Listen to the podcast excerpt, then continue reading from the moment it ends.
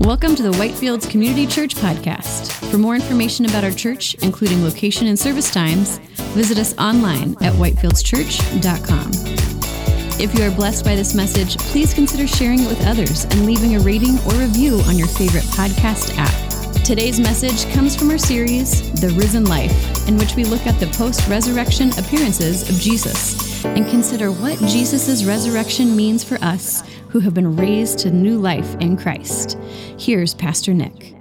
And we're currently in a series right now called The Risen Life. And in the Risen Life series, what we're doing is we're taking the six weeks following Easter to continue our celebration of Jesus' resurrection because we believe that the resurrection of Jesus is such good news that it would be a shame to only celebrate it and only talk about it for one day a year. Now, don't think that this is like a, a novel idea that we came up with on our own. This is actually a great Christian tradition that's existed for over a thousand thousand years that Christians have taken the 50 days after Easter leading up to Pentecost to continue reflecting on and celebrating and talking about the resurrection of Jesus and what it means for us today. It's called Easter Tide. And so we're participating in this great tradition over these six weeks and taking some time to look at what Jesus did after his resurrection, prior to his ascension, and what that means for us as we now get to live this new life, this risen life in Christ today. And so each week, what we've been doing as we've been keeping the party of Easter and, and the resurrection of Jesus going is that we've been de- making the Easter declaration every week. So here's what we're going to do right now, okay? I'm going to say, Jesus is risen, and you're going to say, He's risen indeed. All right, you ready? Jesus is risen. Jesus is risen. Amen. Let's pray. Lord, we thank you and we praise you because you are risen indeed. And Lord, you have called us to new life in you. And Lord, we want to walk in that new life. And Lord, we ask that as we study your word today, Lord, open the eyes of our hearts, enlighten our minds, and enlighten our hearts that we might understand what it means to have died to who we were apart from you and being risen to new life in you. Lord, we pray that you would strengthen us and empower us to walk in this new life you've given us and instruct us through your word. We pray in Jesus' name. Amen. Listen, how many of you moms can remember that day when you brought your first child home from the hospital? I'm, uh, I'm not a mom, obviously, but I do remember the day when we brought our son, our firstborn child, home from the hospital. Uh, I remember it so clearly. I mean, how could you forget? And here's why because it's one thing to have a baby when you're there in the hospital, right? Because they're in the hospital, uh, they, they cook you food if you're the mom, right? They, they, take, they take the baby away when it's time for you to take a nap. You, you could just watch TV, take the baby away, order some food on the phone, right? The nurses are there. They give the baby a bath. They change the diapers. They, they check on the baby, make sure it's healthy, give it some medicine if, if needed. But then, after a few days, they just hand you that baby and they kick you out, don't they? They just say, okay, go home. Now you're on your own, right? We helped you, did everything for you for a couple days. And it's like, wait a second I don't know how to be a parent. Like, I don't know. Not only do I got to keep this thing alive, right? Like, I also have to like raise it into a fully functioning, successful adult. Like, who's cut out for that, right? And some others, you have a, an incredible task.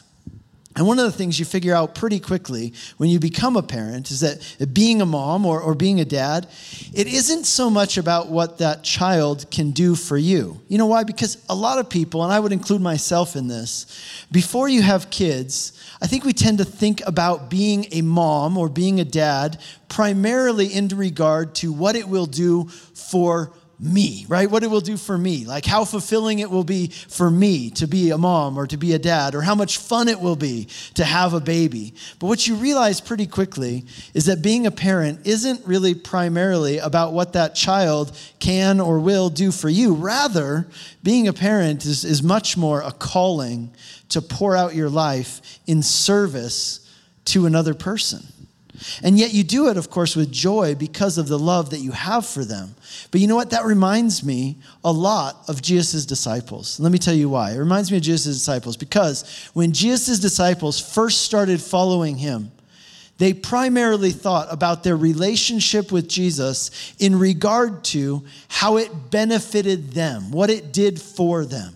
They thought about following Jesus as something that they did for themselves in order to, to better themselves, in order to further themselves, right? For their own personal gain or benefit. You see, Jesus had come and he had called them to follow him, and they had left everything and they followed him. And as a result, their lives were changed. They heard Jesus' teaching, their minds were changed, their hearts were transformed, and they had a front row seat to seeing Jesus do amazing, miraculous things.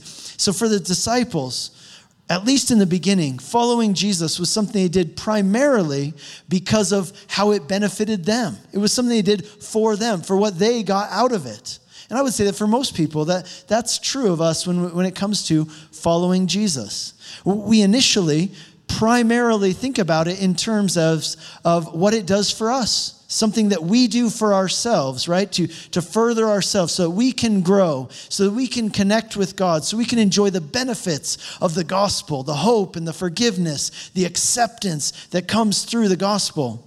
And that's all true, and it's right, and it's good. But here's the thing that the disciples came to realize, and that we also come to realize as we follow Jesus, and that's this that following Jesus isn't only about what Jesus can do for you following Jesus isn't only about what Jesus can do for you. You know, from the very beginning, remember what Jesus had said from day one when he called his disciples. He didn't just say, You come and follow me. What did he say? He said, Follow me, and I will make you fishers of men.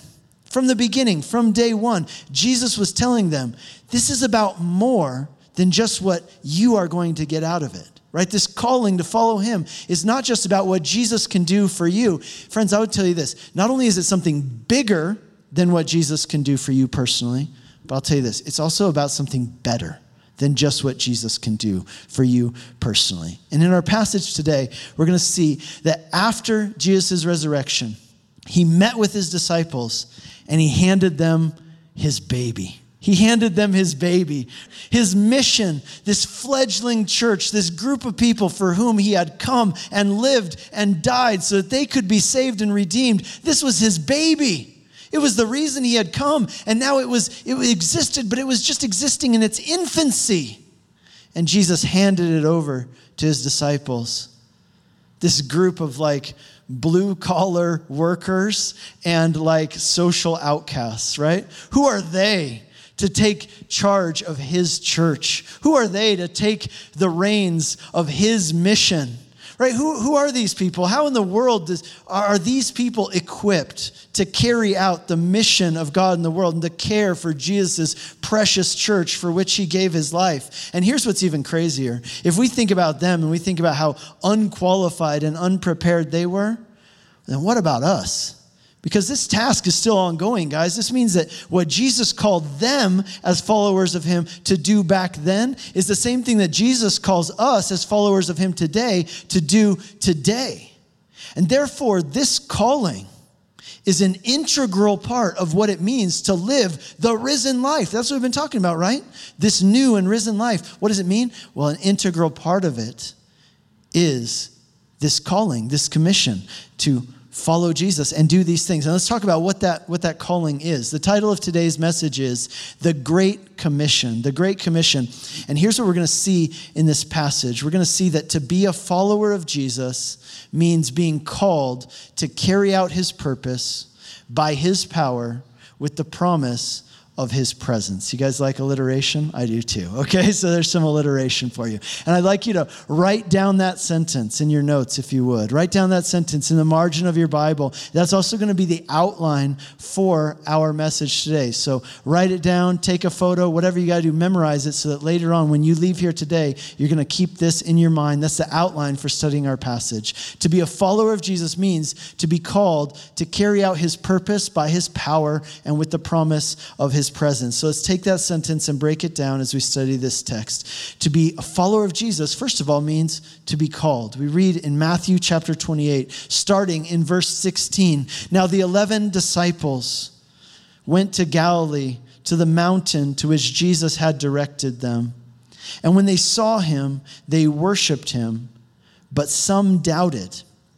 Now, we talked about the second half of verse 17 last week, that part about some doubting even as they worshiped. In our message last week, which was about moving from faith, or sorry, from doubt to belief. If you missed that, I really encourage you pick it up on our website, on our YouTube channel, on our podcast. But today, instead of focusing on the second half of that verse, I want to bring your attention to the first half of that verse, verse 17, where it says that the disciples worshiped Jesus. Now, that's a really big deal. And here's why.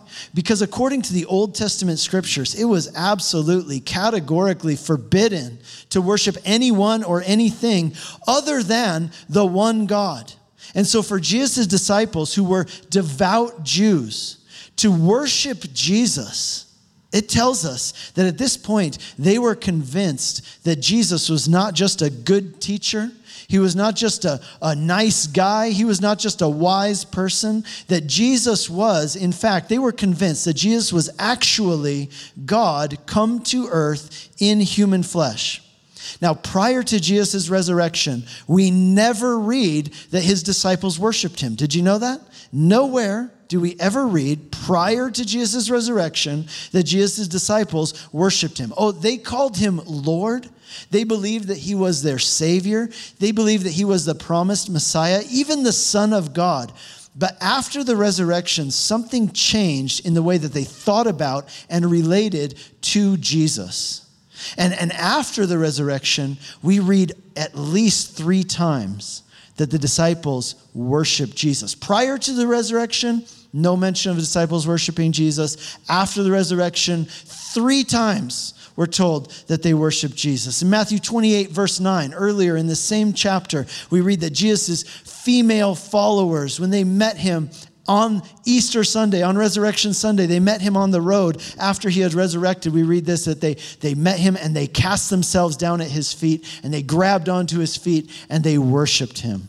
We also read in Luke chapter 24, verse 52 about another occasion after the resurrection where Jesus' disciples worshiped him. But here's what's really interesting the first time Jesus was worshiped as God, do you know when it was? It was in Matthew chapter 2, verse 11. And you know who did the worshiping? It was the Magi, the wise men from the east, those Gentile, non Jewish people who came to pay homage to Jesus, the newborn king. It says that when they got to the place where Jesus and his family were living, the wise men fell down and worshiped Jesus. So think about this. Matthew's gospel begins by telling us that at the beginning of Jesus' life, he was worshiped as God by the wise men. And it ends by telling us about Jesus' disciples worshiping Jesus at the end of his time here on earth. Jesus had certainly, by the way, claimed that he was God during his earthly ministry. For example, Jesus claimed to do things that only God could do. For example, he claimed that he had the power to forgive sins, which everybody knew is something that only God can do. Not only did Jesus claim that he was able to do things that only God was able to do, but Jesus also claimed to be something that only God could be. For example, Jesus claimed that he was pre existent, which means that before he was born on the earth, he already existed from eternity past. Now, that's not true of any other human being or person who has ever lived or whoever will ever live, right? You didn't exist before you were conceived and born, but Jesus did. So he's pre existent. He is what only God can be. And the other thing there, Jesus applied the Old Testament name of God that God gave to Moses. Remember, Moses said, Who should I say who sent me? And God says, Tell him, the I am sent you.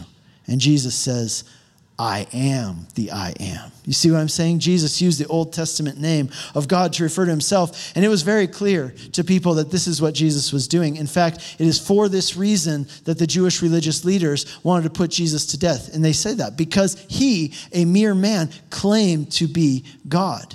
And yet it seems that despite Jesus' claims of being God, it was really hard. It was a hurdle for his disciples to get over in accepting and worshiping God, embracing Jesus, not only as the Savior and the Messiah, but as actually being God.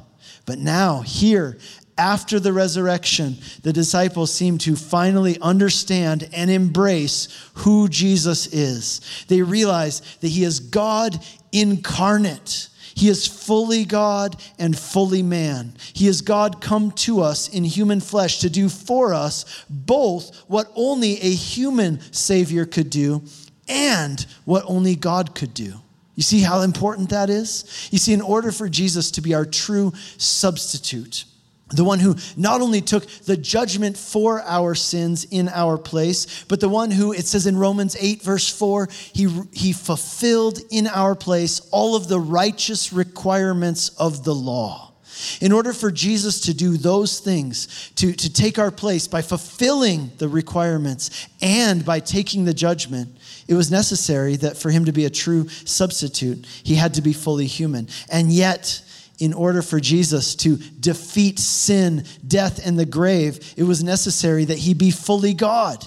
You know, one of the criticisms that's sometimes brought against Christianity is that some people will say, you know what, the message of Christianity isn't actually a good message at all. In fact, it's actually a terrible message if you think about it, because the message of the, uh, the Bible, the message of Christianity, is that there's a God who sacrificed his innocent son to pay the judgment for the sins of sinful people. And they'll say, So what you're saying is that God killed his son who had done nothing wrong. Not only is that unfair, that's not even good. Like if a, if a father were to sacrifice his son today, we would, nobody would say that that's a good thing. So basically, God's the worst father who ever existed, they would say. And they would say, you know what else? He's also a coward because rather than doing things himself, he sent a patsy to go and take the fall instead. He sent his son to do his dirty work and to die. That's what some people say. But you know what? Friends, you, you, I hope you know this. That's not what the Bible teaches. What the Bible teaches is that Jesus is God, and that changes everything when it comes to understanding the message of the cross, what the cross means. You see, if Jesus is God, if he is God incarnate, then that means that it was God himself who came down to us. He didn't send a proxy, he didn't send a patsy, he didn't send somebody else to do his work for him. No, God came to us himself to reveal himself to us and to take the judgment for our sins by dying for us. So when the disciples finally understood that, that's when they worshiped Jesus. That's when they worshiped him. And friends, I'll tell you this when you really see and understand who Jesus is and what God has done for you in Christ, you can't help but worship him.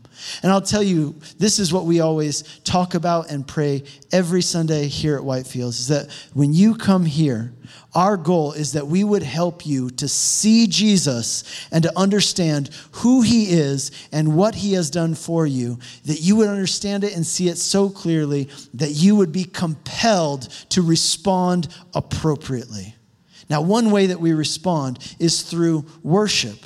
But listen, worship isn't only limited to the words of our mouths and the feelings of our hearts. True worship also includes the surrender of our lives, the surrender of our lives. And that's why what we read in the next few verses is so important. Look at verse 18.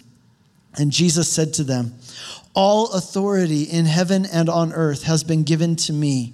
Therefore, go and make disciples of all nations what does it mean to be a follower of Jesus? Well, to be a follower implies that there's a leader, right? You're a follower. That means somebody's the leader. Who's the leader who you're following? The leader, Jesus is your leader. That means that you take instructions and directions from him. And the first thing to see here is this that to be a follower of Jesus means that you are called. That means to be called. First of all, to be a follower of Jesus means that God has called you to himself. He has called you to himself. Jesus told us, No one can come to me unless the Father who sent me draws him. No one can come to me unless the Father who sent me draws him. When the Bible talks about salvation, it talks about it as being called by God into a relationship with him. We see this with Jesus' disciples as well. Jesus called each of his disciples, and their calling was first and foremost an invitation into a relationship with him. And we see this throughout the Bible as well. We can see that God called people to himself. God called Abraham, Abe, take my hand and walk with me, and I will make you a blessing. God called the people of Israel into a relationship with Him. He said, You will be my people, and I will be your God. It was a calling to a relationship. So to be a follower of Jesus means that you have been called by God into a relationship with God. But here's the thing throughout the Bible, you'll notice that whenever God calls someone in, He also calls them out. Whenever God calls someone in, to bless them, he also sends them out to be a blessing. God never calls somebody in without also calling them out. This was true of Abraham. It is true of Israel. It was true of Jesus' disciples, and it's true for you and me today as well. If God has called you in to relationship with him, then that means that He is also calling you out. He has a calling and a purpose for your life here in the world. And that's really good news, guys. It means that if you have breath in your lungs, God wants to use you. He has a purpose and a calling for your life. So, what is it that you are called to do as a follower of Jesus? That brings us to the next part of our sentence. To be a follower of Jesus means being called to carry out his purpose. To carry out his purpose. Jesus told his disciples in verses 19 and 20, as we continue there in Matthew 28. Go, therefore, and make disciples of all nations, baptizing them in the name of the Father and the Son and the Holy Spirit, teaching them to observe all that I have commanded you. Do you realize that this is Jesus' final commandment that he made before he left the earth? This is the final commandment, final instruction that he gave before leaving the earth. First of all, he told us to go. He didn't tell us how far to go, he didn't even tell us where to go. He just told us to go. In other words, don't sit around waiting for people to come to you. Don't just sit around waiting for things to happen. No, you go. You go to them whoever them is, whether it's across the world or whether it's across the street or across the aisle. And I'll put it this way the posture of those who follow Jesus is that we are to be on our toes, not on our heels. The posture of those who follow Jesus is that we are to be on our toes, not on our heels. We are to go and do what? Make disciples. Not just converts, not just supporters of a cause. We are called to go and make disciples. What's a disciple? The word disciple, it means a student, a person who is studying and learning. And notice we're told to go, and these disciples need to be made. In other words, it doesn't just spontaneously happen. You don't just wake up one day and you're a disciple. No, it's a process that takes time and effort. It's a lifelong journey of growth and discovery and transformation. And, and who are we to make disciples of? It says, verse 19, of all nations. When it says nations, that's the Greek word ethne, from which we get our word ethnic, like ethnic groups. So understand, Jesus isn't just saying, go and preach the gospel in every country. He's saying, go and preach the gospel to every ethnic group in the world. And that's interesting because in the Roman Empire at this time, there were over a hundred different ethnic groups that existed within the empire. Today, in our world today, we know of there are about 5,000 recognized different unique ethnic groups. But in the Roman Empire, even at that time, there were multiple ethnic groups within the same empire, hundreds of them actually. And each of those ethnic groups, here's the thing you need to remember each of those ethnic groups had their own religious beliefs. They had their own religious, they weren't just sitting around believing nothing, waiting for somebody to come and tell them about Jesus so they could believe in him. Eh, you know, it's very common in our day and age for people to be agnostic, right? Agnostic, agnostic means without knowledge. It means that somebody's agnostic is say, well, maybe I believe in God, but I don't know what God I believe in or what I believe about God. In our day, that's very common. But in ancient world, that was not common at all. It was not common for people to be agnostic every ethnic group had their own religion, their own beliefs. And so I want you to understand what that means. That means that when Jesus told his disciples to go into the world, he's calling them to do this. He's calling them to go to people who already believe in something, they have their own religion, and he's telling them to convince those people to stop believing in their own gods and instead to follow and believe in Jesus instead. Now, this is where some people get hung up, right? Because they say, you see, this is the problem with Christianity. You know, Christianity's great and cool and stuff when, when you're out building wells in Africa, when you're out building houses for people who are poor, when you're talking about God's love and grace and you're teaching other people to, to love their neighbor and to serve others. That's all well and good, but this is the part of Christianity that I don't like. That you're out there telling people that, that they need to convert to believing what you believe. You say, isn't that presumptuous? Isn't that even dangerous? But what, here's what the Bible says is true.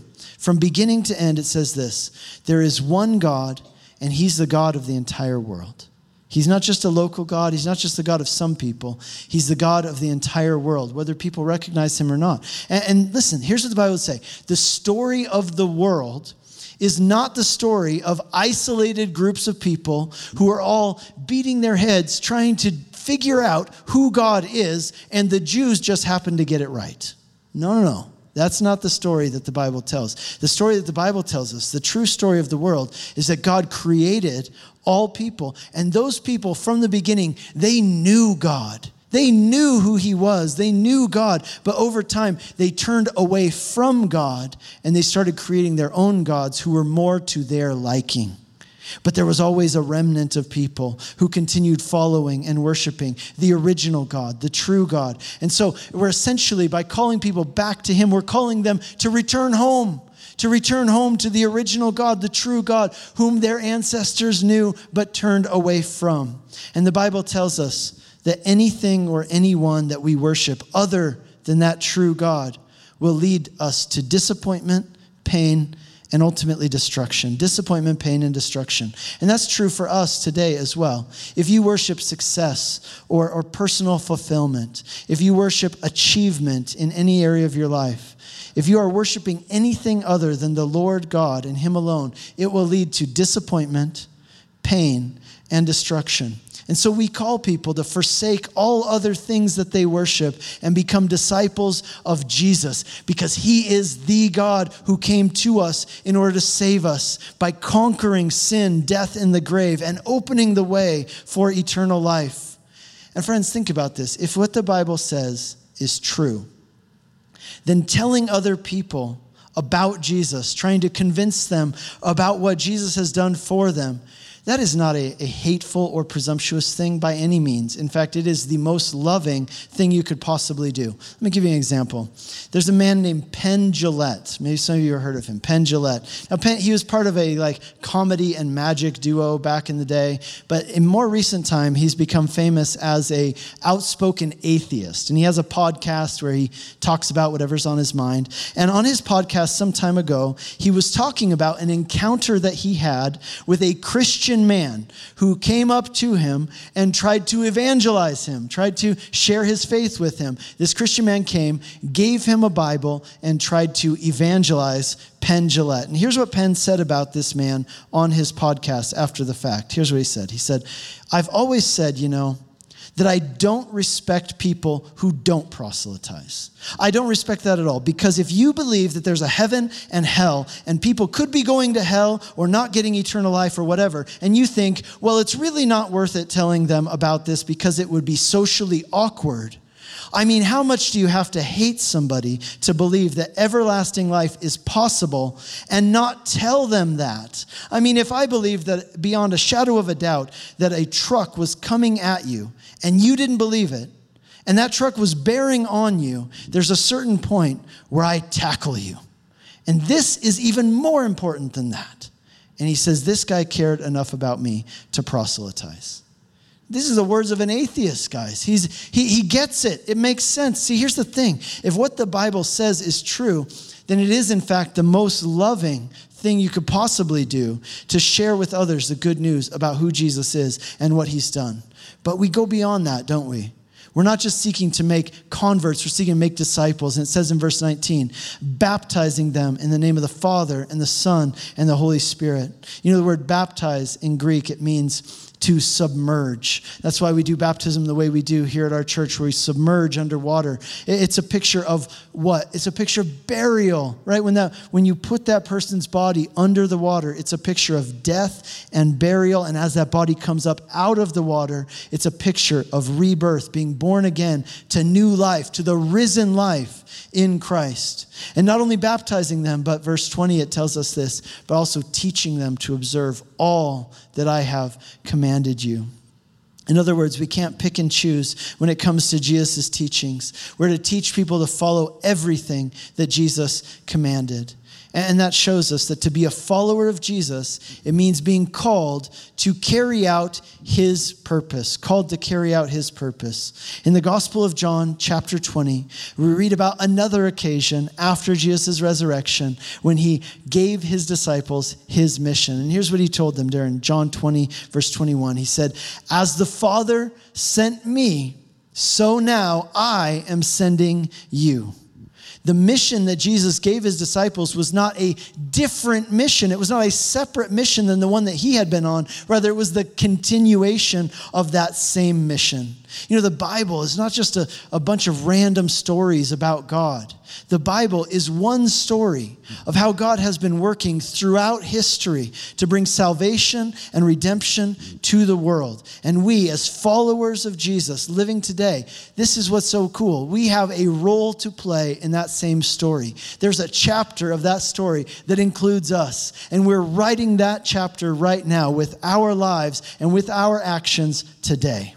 You know, there are a lot of agendas out there. There are a lot of agendas. Maybe you've seen, you've come across some. There's political agendas, there are personal agendas, there are corporate agendas. But as followers of Jesus, we are called to let God be the one who sets our agenda. We're about his purpose. I read this recently. I found it, found it very convicting. Let me read it to you. If you say, I trusted God and he didn't come through, then it is likely that you trusted God only to meet your agenda rather than trusting in a God who could set your agenda. Let me ask you that, friends. Do you trust God to set your agenda, not just to meet your agenda? We're called to carry out His purpose not our purpose, not, not whatever purpose is faddish right now. I love what it says in Ephesians chapter 5, verse 1. It says this Therefore, be imitators of God as beloved children. Just as kids want to be like dad, so we, as children of God, we, we want to be like our Heavenly Father. And what is our Heavenly Father like? Right? Our goal is to imitate Him. Well, what's He like? He is loving. Therefore, we seek to be loving. He's gracious and kind, and therefore we seek to be gracious and kind and long suffering and patient, just as God cares about justice we are to be people who care about justice. And just as God was on a mission and came to us, we are called to be people on a mission. Just as God entered into our space in order to make himself known to us so that we could be saved, we too are called to be people who build bridges with other people for the gospel so they can experience God's love and encounter God's truth. And that all sounds well and good. But here's the next question How are we supposed to accomplish this impossible task?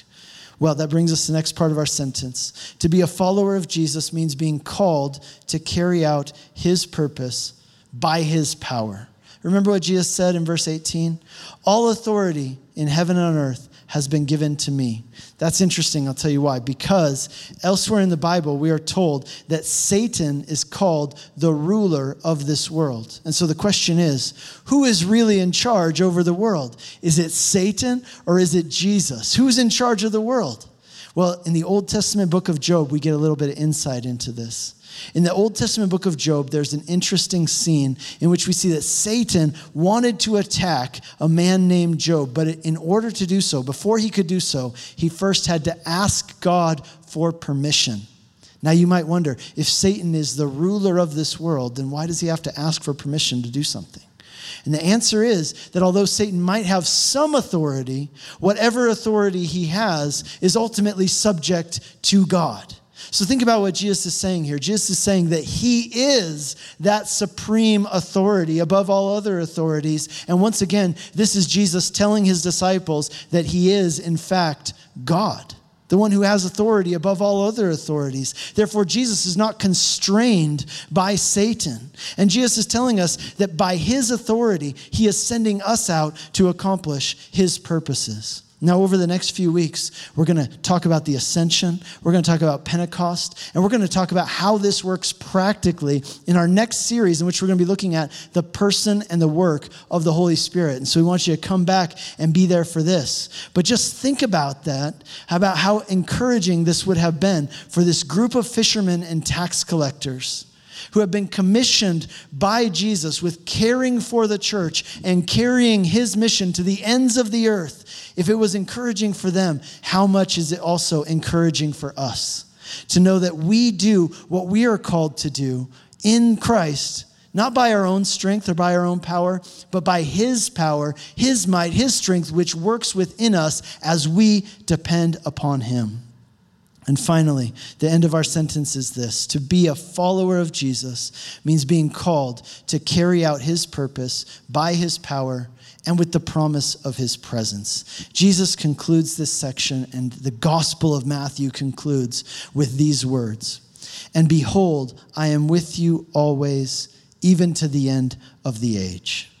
Not only does Jesus promise to empower his disciples for this mission, he promises to be with us as we carry out this mission. Friends, let me put it to you this way.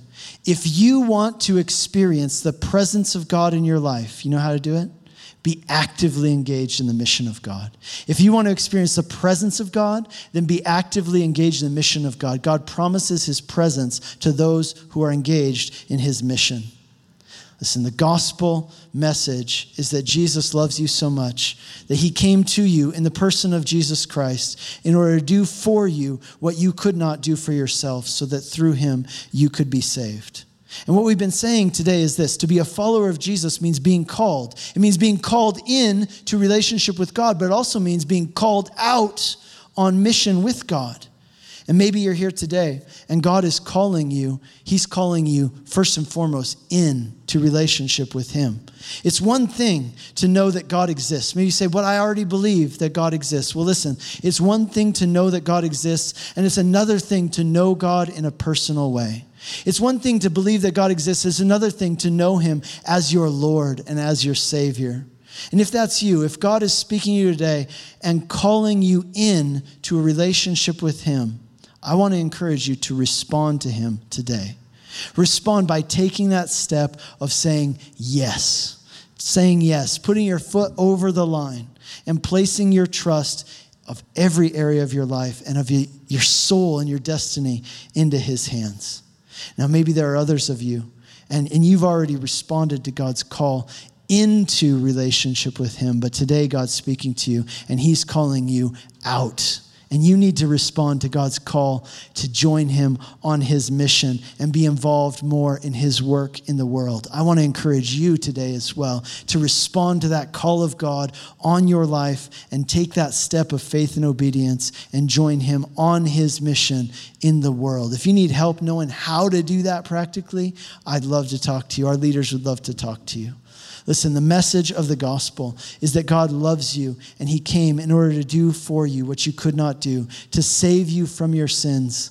And to be a follower of Jesus, it means being called to carry out his purpose by his power with the promise of his presence.